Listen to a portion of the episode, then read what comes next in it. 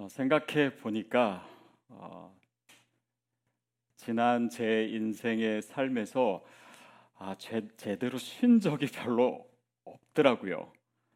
그래서 어, 저에게 이렇게 한 달의 시간이 주어졌다고 생각할 때, 아, 뭘 할까? 또 내가 좋아하는 것이 뭘까? 이런 것을 생각해 봤더니 잘 모르겠더라고요. 제가 안식오를 어떻게 보낼까를 생각하면서 사실은 어, 한편으로는 좀 당황스러웠습니다. 어, 왜냐하면 내가 뭘 좋아하는지를 제 스스로 모르더라고요. 한 번도 제 자신에게 귀를 기울이거나 아니면 저에게 잘해주려고 생각한 적이 없다는 것을 발견하게 됐습니다. 어, 아마 여러분도 그러지 않을까 싶어요. 어, 제가 2017년에 어, 3개월 동안 안식오를 갖기는 가졌습니다. 근데 그때 아, 한달 동안은 책 쓰느라고 너무 바빴고 또 두 달 동안은 이제 하와이 가서 제자 훈련을 받았죠. 그 시간도 사실은 아, 쉬는 시간은 아니었던 것 같아요. 그때 아, 화상 갔다가 이제 이렇게 된 것 아니겠습니까?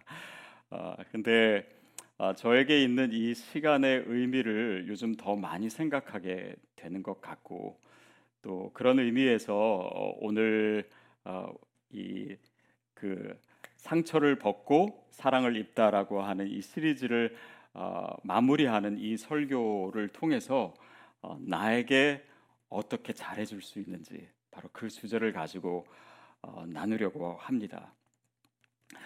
아, 오늘 본문의 이 배경을 보면요, 아, 예수님께서 제자들과 밀밭 사이를 안식일에 지나고 계셨습니다. 아, 제가 안식 월을 갔기 때문에 안식일에 대한 설교를 하는 것은 아닌데 뭐 이렇게 하다 보니까 이렇게 됐어요. 근데 제자들이 배가 고팠습니다. 그래서 밀 이삭을 잘라서 먹었어요. 그러니까 그걸 보고 바리새인들이 예수님에게 당신의 제자들이 해서는 안 될 일을 하고 있습니다라고 어, 얘기했습니다. 아, 그에 대해서 아, 예수님께서 다윗의 예를 드시면서 어, 하셨던 말씀이 오늘 본문 어, 말씀입니다. 유대인들이 생각하기에는 특별히 이제 바리새인들이죠. 제자들이 밀 이삭을 따먹은 것은 안식일을 범한 일이 범하는 것이었습니다. 왜냐하면 유대인들이 가지고 있던 토라나 또 미스나라고 하는 어, 그런 책에 보면은 특별히 이 안식일 규정에 어, 39가지의 해서는 안 될 일들이 있었습니다.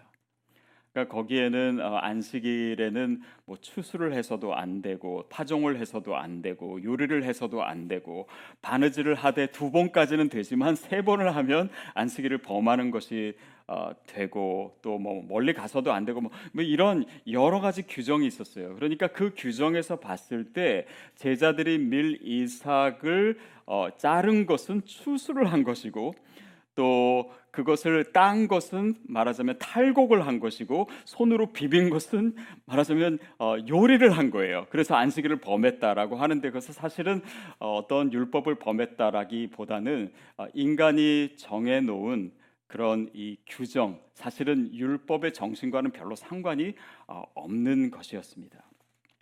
자, 그것에 대해서 예수님께서 오늘 뭐라고 말씀하셨는지 우리 다시 한번 본문을 아, 읽어봤으면 좋겠습니다. 7절입니다.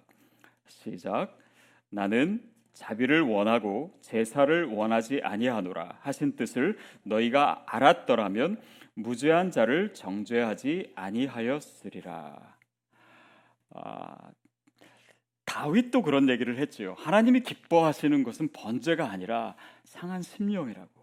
그 긍휼한 마음이고 또 우리가 정말 주님 앞에서 어, 어떤 모습, 어떤 마음을 가지고 있는가 그것이 더 중요한 어, 것이지요. 근데 여기서 어, 바리새인들이 얘기한 것처럼 이 제자들이 그 안식일 규정을 어긴 것이다라고 하는 것은 말하자면 제사의 의미이고 예수님이 말씀하시는 자비의 의미는 안식일이지만 그들의 배고픔, 그 허기진 배를 채워주는 것은 긍휼이고 자비이다. 그러니까 어, 이렇게 어떤 규정이나 아니면 제사의 의미와 또 사랑과 자비의 의미가 부딪혔을 때 무엇이 더 중요한지를 예수님께서 말씀하시는 것입니다. 이것은 우리가 율법을 어겨도 된다라거나 아니면 뭐 어떤 규정이나 어떤 의무 사항이 전혀 의미가 없는 것이다라고 하시는 것이 아니라 그 규정이나 율법에 보면은 그 안에는 하나님의 사랑과 자비의 의미가 들어 있는데 그 의미를 헤아리지 않고 행위에만 빠졌을 경우에 그것이 자칫하면 우리를 율법주의로 이끌 수 있다라는 것이에요. 그렇게 율법주의에 빠지게 되면은 하나님께서 정작 우리에게 가지고 계신 그 사랑과 자비의 마음을 우리가 잃어버리게 되고 더욱이 그 율법주의가 우리를 정죄할 수 있게 되고 그 정죄함이 우리의 영혼을 파괴할 수도 있다라고 하는 더 중요한 의미를 예수님께서 말씀하고 계신 것입니다.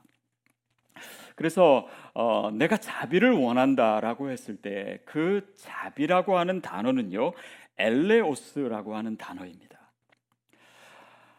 어, 그 히브리 성경 그러니까 구약 성경을 어, 헬라어로 번역한 것을 70인역이라고 합니다. 근데 70인역의 이 엘레오스라고 하는 단어는 히브리어의 어떤 단어를 번역한 것이냐면 라하밈이라고 하는 단어를 번역한 거예요. 아, 극률입니다. 자비예요. 그런데 그 어, 원래의 뜻은 뭐냐면 어머니의 자궁입니다. 그러니까 자비라고 하면 어, 어머니의 자궁 안에 어린아이가 있는 것처럼 그 안에서 벌거벗고 있는 그 아이의 모습. 어떤 것도 부끄럽지 않고 그냥 어머니가 한없이 이 아이를 사랑하고 또 아끼고 소중히 여기는 그런 공간을 의미해요. 결국 하나님의 자비라고 한다면 우리의 내면에 또 우리의 삶 안에 그리스도로 인해서 우리 안에 생긴 그런 자비의 공간이 있다라고 하는 그 인식을 우리가 가져야 됩니다. 특별히 오늘 주제와 연결해서 나와 나와의 관계에 있어서 내 스스로가 하나님께서 나를 위해서 마련해 두신 그 자비의 공간을 인식해야 된다. 라고 하는 것이에요. 여러분, 그 안에 저와 여러분이 있어야 됩니다. 하나님의 무조건적인 사랑을 받는 공간이에요. 거기에는 자기의 혐오나 자기를 향한 분노나 미움이 들어설 여지가 없습니다. 그런 자기를 정죄하고 또 수치스럽게 여기는 것이 힘을 발휘할 수 없는 바로 그런 공간이에요. 그것이 자비의 공간입니다. 우리 안에 그 공간이 있어요. 복음 안에서 나에게 주어진 공간입니다. 그 안에서요, 내가 보호받습니다. 그 공간 안에서 내가 치유받을 수 있어요. 그 공간 안에서 주어지는 그 사랑의 영양분으로 말미암아 내가 자라고 성장할 수 있습니다. 그리고 거기서 내가 변화될 수 있는 것이에요. 그러니까 내 스스로가요, 그런 하나님의 사랑의 영양분을 전달하는 나에 대해서의 매개체가 될 수 있음을 오늘 우리가 깨달을 수 있어야 합니다. 결국 어떤 학자가 얘기했듯이요, 우리 자신이요, 우리 자신에게 어머니 역할을, 엄마 역할을 할 수 있어야 돼요. 그래서 하나님께서 나 자신을 통해서 나를 보호하시고 나 자신을 통해서 나를 사랑하게 하시고 나 자신을 통해서 그 하나님의 사랑을 깨달을 수 있도록 하는 그 능력을 우리에게 부어 주셨다라고 하는 것을 우리가 기억해야 됩니다. 내 안에 있는 공간이에요. 그 거기서 우리는 내 모습 그대로 인정받을 수 있습니다. 결국 나 자신에게 잘해준다라고 하는 것은요, 바로 이 하나님께서 나를 보시며 나에게 베풀어 주신 그 자비를 내 삶에 어떻게 끌어올 것인가, 그것을 어떻게 누릴 것인가, 그것을 어떻게 살아낼 것인가에 대한 문제입니다. 저는 오늘 한 세 가지 정도로 그 의미를 어, 살펴보고 싶은데요. 먼저는 나에게 잘해준다라는 것은요, 나를 내 자신으로 보는 것입니다. 많은 경우에요. 내 스스로를 볼 때 내 자신으로 보지 못하고 다른 것으로 봐요. 나의 외모로 나를 본다든지, 나의 소유로 나를 본다든지, 나의 사회적 지위로 나를 본다든지, 어떤 사람은 내가 하는 일로 나 자신을 봅니다. 그러니까 그 일을 통해서 나의 정체성을 찾으려고 하는 거예요. 그 일을 통해서만 내 어, 자신에 대해서 인정받으려고 하는 것입니다. 물론 일이라고 하는 것이 우리 삶에 의미가 있고 중요한 것이지만 그것이 모든 것은 아닙니다. 우리 인생의 한 부분이고 또 수단일 뿐이지요. 여러분 그래서 내가 어, 일을 통해서 나를 증명하려고만 한다면요, 나 자신을 혹사시키게 됩니다. 그리고 점점 더 점점 더 내 삶은 바빠지기만 해요. 여러분 그렇게 우리의 자신을 일에만 몰아놓고 거기에 몰입해서 살면요 내 영혼을 내가 돌아볼 수 있는 여유가 없어집니다. 산책을 하거나 휴식을 갖거나 아니면 내 주변 사람들을 돌아볼 수 있는 여유마저 내가 놓치게 돼요. 그것은 나에게 잘해주는 것이 아닙니다. 또한 일뿐만 아니라요 나의 실수나 나의 죄도요 그것이 나의 정체성이나 또 그것이 나 스스로와 동일시 될 수는 없습니다. 물론 우리는 실수합니다. 그렇지만요, 그 실수가 나는 아닙니다. 우리가 살다 보면은 우리의 약점이 있고 또 우리의 허물이 있습니다. 그러나 그 약점과 허물이요, 나 자신은 아닙니다. 우리가 죄를 짓습니다. 그러나 죄 자체가 좋은 것은 아니지만 그 죄가 나는 아니에요. 그것을 나 스스로와 동일시할 때 우리는 나 자신을 사랑할 수가 없어요. 내 자신을 인정할 수가 없어요. 나를 있는 모습 그대로 바라볼 수가 없고 하나님의 시선으로 바라볼 수가 없습니다. 만약에 그렇게 그런 것들로 나 자신을 계속해서 동일시하면서 살아가면요. 나 자신과 계속해서 거리가 생기게 됩니다. 그리고 내가 아닌 다른 존재로 살아가려고 해요.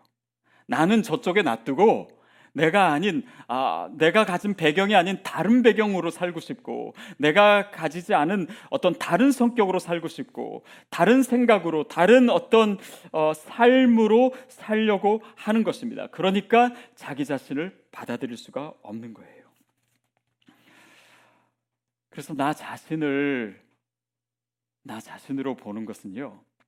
어떻게 보면 내가 받아들이고 싶지 않았던 내 삶의 역사를 내가 수용하는 것입니다. 어쩌면 내가 원래 속했던 그 원 가정에 힘들고 어려웠던 것들을 내가 수용하는 것이에요.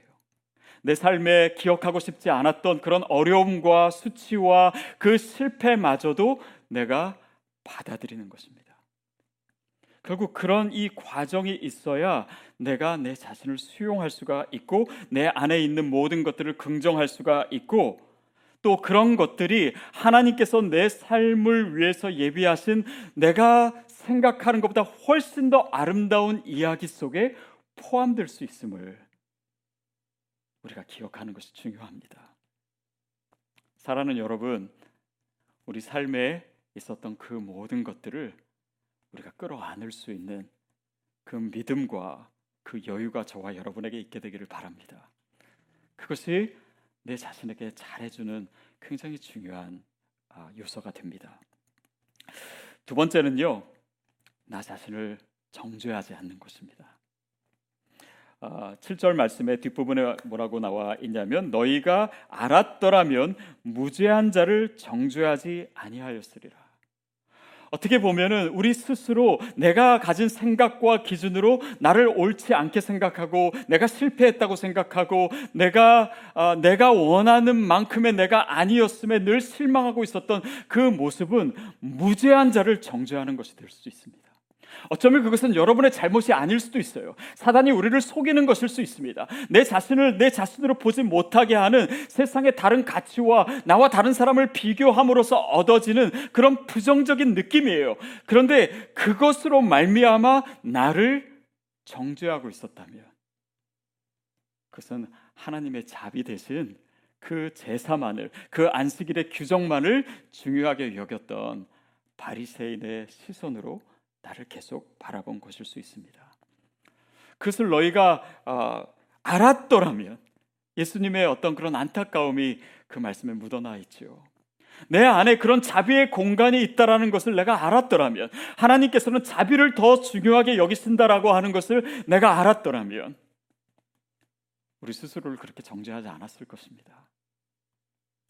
여러분 여전히 우리 삶에는 약점이 있고 내 마음에 들지 않는 것이 있고 내 삶에 그냥 감추고 싶은 것이 있을 수 있습니다. 또 아직도 버리지 못한 그런 습관들과 또 어쩌면은 중독되어 있는 그런 이 잘못된 모습이 있을 수 있어요. 그런데 우리는 많은 경우에 그것을 스스로 억압하고 그것을 내 힘으로 해결하려고 하고 내가 그것을 정죄함으로 그것을 어떻게 하면 떨쳐 버릴 수 있을까? 거기에 힘을 쏟지만 또한 그런다고 해서 그 문제가 해결되지도 않는 상황 속에서 좌절하고 있을 수 있습니다. 그런데 오늘 주님께서 말씀하시는 것은요. 그 자비의 공간 안으로 들어가는 것. 어쩌면은 그 모든 것을 끊어버리고 내 스스로를 그냥 비판하고 비난하는 것이 우리가 할 일이 아니라 내가 해야 될 일은 그 자비의 공간 안에 머물면서 주님의 사랑을 공급받는 것입니다. 주님의 시선을 갖는 것이에요. 그 공간 안에서 하나님과 교제하는 것입니다. 주님과 더 친밀해지는 것이에요. 하나님이 나를 어떻게 생각하시고 나를 얼마나 사랑하시는지를 그 안에서 내가 더 많이 누리는 것, 그것이 바로 내가 할 일이에요.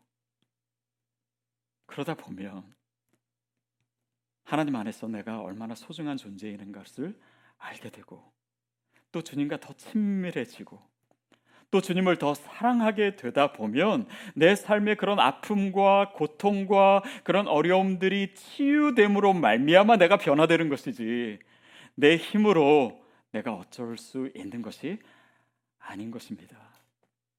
결국 정죄하지 않는다라고 하는 것은 주님의 그 자비의 영역 그 한가운데 나를 두고 그 문제 자체가 아닌 하나님과의 나와의 관계, 나와의 나와의 관계에서 치유를 경험함으로 자유케 되는 것을 의미하는 것이죠. 그래서 여러분, 여러분 자신에게 그렇게 대해 주십시오. 그것이 나 자신에게 잘해 주는 것입니다. 또 스스로를 너무 하시하게 대하지 아, 않으시기를 바랍니다. 오히려 더 부드럽게, 더 온유하게 나를 안아주세요. 그러는 가운데 그 모든 정죄감은 떠나갈 줄로 믿습니다. 그리고 하나님의 마음을 내가 알게 되는 거예요. 그리고 주님을 그 성품을 더 닮아가게 되는 것입니다. 세 번째는요, 나 자신과 화해하는 것입니다. 만약에 우리가 나 스스로를 늘 그렇게 비판하는 의식으로 바라보고 있었다면, 그래서 나를 정죄하고 있었다면, 아마도 여러분은 여러분 자신과 상당한 거리를 두면서 살고 있었을 것입니다. 그렇다면 나의 스스로와 좋은 관계를 가지지 못했다는 것이죠. 그래서 우리에게 우리 스스로와 화해가 필요합니다. 화해하려면 어떻게 해야 돼요? 내 자신에게 가까이 가야 됩니다. 내 자신에게 귀 기울일 수 있어야 돼요. 내 자신이 지금 무엇 때문에 아파하고 있는지, 무엇 때문에 힘들어하고 있는지, 내가 지금 고통스럽게 살아가고 있는 그 근저에는 뭐가 있는지, 그것에 대해서 내가 자세히 살펴주고, 나의 신음소리를 내가 들을 수 있고, 내가 도대체 뭘 좋아하는지, 내가 뭘 힘들어하는지, 내가 뭘 싫어하는지 스스로에게 관심을 가져야 돼요. 그리고 그럴 수 있는 마음의 여유와 시간이 필요합니다. 그리고 내 자신에게 다가가서 그동안 내가 내 스스로로부터 멀리 있었기 때문에 내가 잘해주지 못한 거에 대해서 여러분이 용서를 구할 수도 있어야 됩니다. 미안하다고 하실 수 있어야 돼요. 그동안 내 자신에 대해서 너무 무관심했던 거에 대해서 미안하다고. 내가 너를 있는 모습으로 끌어안아주지 못해서 미안하다고. 네가 뭘 좋아하는지조차 내가 관심 갖지 못했던 그 내 자신에 대해서 스스로에게 용서를 구하는 마음을 가지셔야 됩니다. 그러는 가운데 내 인생과 특별히 내 삶 가운데 있었던 나의 상처와 화해하는 것이 필요합니다. 내 삶에 생각해 보면은 내가 수용하기 어려웠던 그런 어, 부정적인 일들이 생각이 나실 거예요. 그러나 그것마저도 그 상처마저도 내가 기억하고 싶지 않았던 그것마저도 내가 수용하고 인정하는 것이 필요합니다. 그것을 숨기거나 억압해서는요, 나 자신과 화해가 일어나지가 않아요. 그것을 오히려 끄집어내십시오. 그리고 그 상처와 친해지십시오. 역설 같지만 그것을 내가 끄집어내고 내가 가까이 하고 그것을 이해해 주고 그것을 인정해 주고 그것과 친해질 수 있어야 내가 또한 그 상처와 헤어질 수 있습니다. 그러니까 내 상처에 내가 입맞춤을 할 수 있어야 돼요. 그것을 품어주는 것입니다. 여러분 그렇게 내 상처와 화해하다 보면요. 그 상처가요. 이제 앞으로 살아갈 내 삶의 원천이 될 수가 있습니다. 새로운 힘의 원천이 될 수가 있어요. 오히려 그것으로 인해서 다른 사람을 도와줄 수 있는 능력이 될 수 있습니다. 오히려 그것이 나에게 새로운 자신감, 이전에 갖지 못했던 자신감을 줄 수도 있습니다. 어쩌면 그것을 통해서요. 내 삶의 소명을 발견할 수도 있습니다. 그래서 화해가 필요해요. 결국 나 자신과 그렇게 화해함을 통해서요. 그 상처가 많고 어려운 일도 많았던 실패와 죄가 있었던 내 삶을요. 내가 극률한 마음으로 보기 시작합니다. 그 극률한 마음 가운데 나 자신을 있는 모습 그대로 품을 수 있는 마음이 생기고 그래서 내 자신을 사랑하기 시작할 수 있게 되는 것입니다. 공감할 수 있는 거예요. 나에게 더 진심으로 대할 수 있는 것입니다. 여러분 그래서요 내 자신이요 나를 위한 하나님의 매개체가 될 수가 있어요. 그 중보자가 될 수 있습니다. 그렇게 하나님의 사랑을 나에게 계속 흘려보내는 거예요. 그 자비를 흘려보내는 것입니다. 하나님의 시선으로 나를 계속 봐주기 시작하는 동안 그 하나님의 마음이 나에게 들어오기 시작하는 거예요. 하나님의 성품이 나에게 들어오기 시작하는 것입니다. 하나님께서 가지고 계신 그 극률한 마음이 나에게 생기기 시작하고 그렇게 나를 보는 동안 내가 주님을 닮아가기 시작하고 그 안에서 내가 치유되기 시작하고 그 안에서 정말 하나님의 자유함을 내가 경험하기 시작하고 그 주님의 모습을 닮아가기 시작하는 동안 내가 변화되는 것 그것이 믿음의 여정이 아니겠습니까? 여러분 만약에 우리가 이렇게 하나님의 말씀을 통해서 주님께서 우리에게 주시는 나 스스로와의 화해의 기회를 놓치게 되면요. 그것은 화해하지 않는 것으로 결코 끝나지 않습니다. 오히려 나는 내 자신으로부터 더 멀어지게 되어 있어요. 그러게 되면 내 자신은요, 더 큰 상처를 받습니다. 더 치유의 자리에서 멀어져요. 그 자비의 공간에서 더 멀어지게 됩니다. 그렇게 되면 내 자신은 더 피폐하게 되고 그 부정적인 감정은 나에게만 머무는 것이 아니라 내가 사랑하는 사람에게도 영향을 미치게 됩니다. 하나님께서 오늘 저와 여러분이 내 자신과 화해할 수 있는 이 소중한 기회를 주실 때 여러분이 응답할 수 있게 되기를 바랍니다. 그것이 우리 스스로에게 잘해주는 거예요.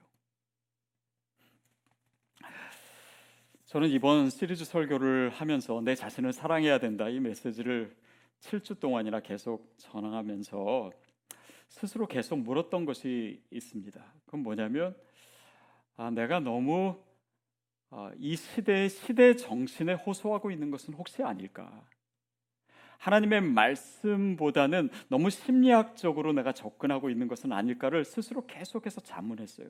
너무 은혜주의에 빠져서 정말 더 경건하고 더 철저하게 우리가 신앙생활 해야 되는데 그것으로부터 오히려 성도님들을 그냥 너무 안심시키려고만 하는 것은 아닐까. 그러나 말씀을 계속해서 묵상하고 하나님의 성품에 대해서 더 많이 묵상하고 그 말씀 가운데 담긴 진정한 의미를 생각할수록요. 이 메시지는 그 자체로 복음입니다. 하나님이 정말 우리에게 원하시는 마음이에요. 내 스스로에게 내가 더 사랑하는 마음으로 다가가기를 주님께서 원하십니다. 그러니까 여러분 마음 놓고 여러분 스스로를 품어주세요. 스스로 화해하십시오. 여러분 자신에게 잘해 주십시오. 제가 영국 생활, 영국에서 유학 생활을 처음 시작했을 때 이제 아마도 첫 학기를 마칠 때였습니다. 그때 아, 뭐 영어도 잘 안 되고 실력도 없고 하니까 그냥 그 공부를 따라가는 것이 쉽지 않았고 그때 이제 제 스스로 생각했던 것은 아, 실력도 안 되고 영어도 안 되니까 엉덩이로 승부할 수밖에 없다. 그래서 정말 남들보다 더 많은 시간 책상에 앉아 있으려고 했던 것 같아요. 그리고 학기 마무리할 때 되니까 시간이 너무 부족하고 그래서 아, 정말 밤새도록 공부도 하고 이전에는 제가 그렇게 열심히 공부했던 적이 별로 없었기 때문에 아, 그냥 그 스스로에 대해서 좀 기특했습니다. 그리고 성적표를 받아보니까 또 제가 기대했던 것보다도 점수도 잘 나왔더라고요. 그래서 그 수고한 저에게 좀 격려하고 싶은 마음이 생겼어요. 그래서 어, 모든 이제 시험이 다 끝난 날그 어, 시내에 가서 다운타운에 가서 저 스스로에게 선물을 하나 사줬습니다. 아, 그게 여러분 지금 사진 보시는 그 아이와 그 CD 카세트 플레이어예요. 아, 근데 이거를 이제 제가 저한테 주고 제가 그걸 이제 받았어요. 선물로 받았어요. 그리고 아, 이 CD 플레이어가 그 이후로 제 유학 생활 동안 정말 친한 친구가 되었습니다. 제가 왜 이 이야기를 드렸냐면요. 제가 여러분에게 숙제 한 가지를 내기 위해서입니다.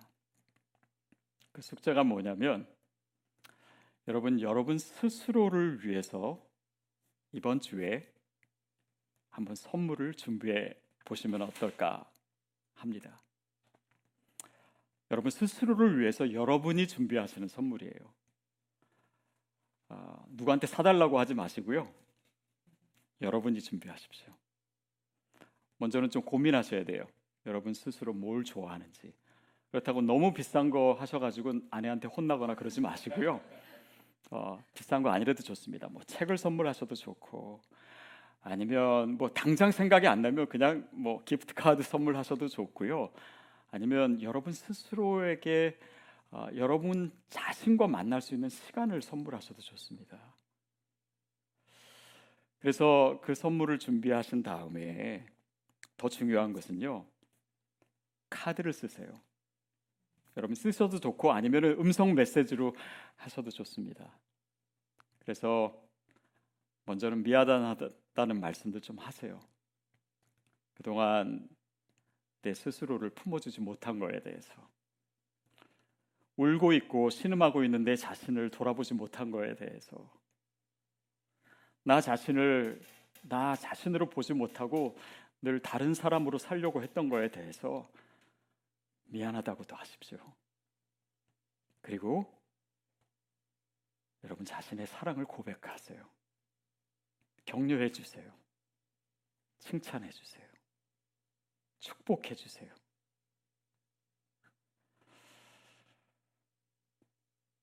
여러분 스스로에게 잘해 주세요. 이민 생활을 하면서 사실은 너무 바빴고 힘들고 자녀를 위해서 희생해야 됐고 여러분의 상황을 모르는 것은 아닙니다. 그러나 내 스스로의 관계가 더 견고해지지 않는 한 우리가 가진 그 사랑과 희생마저 왜곡될 수 있는 위험이 우리 삶에는 있습니다.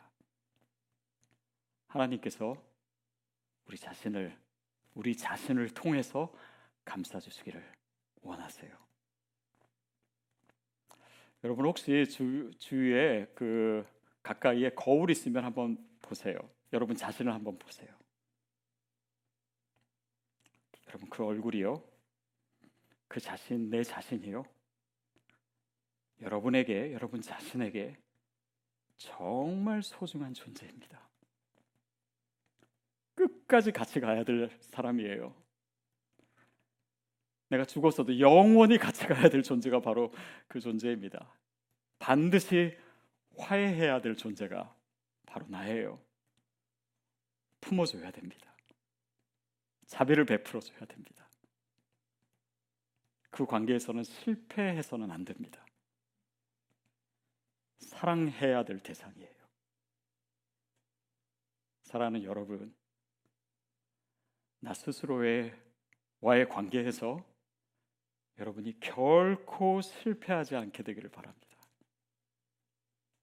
그리고 이전보다 더 잘해 주십시오.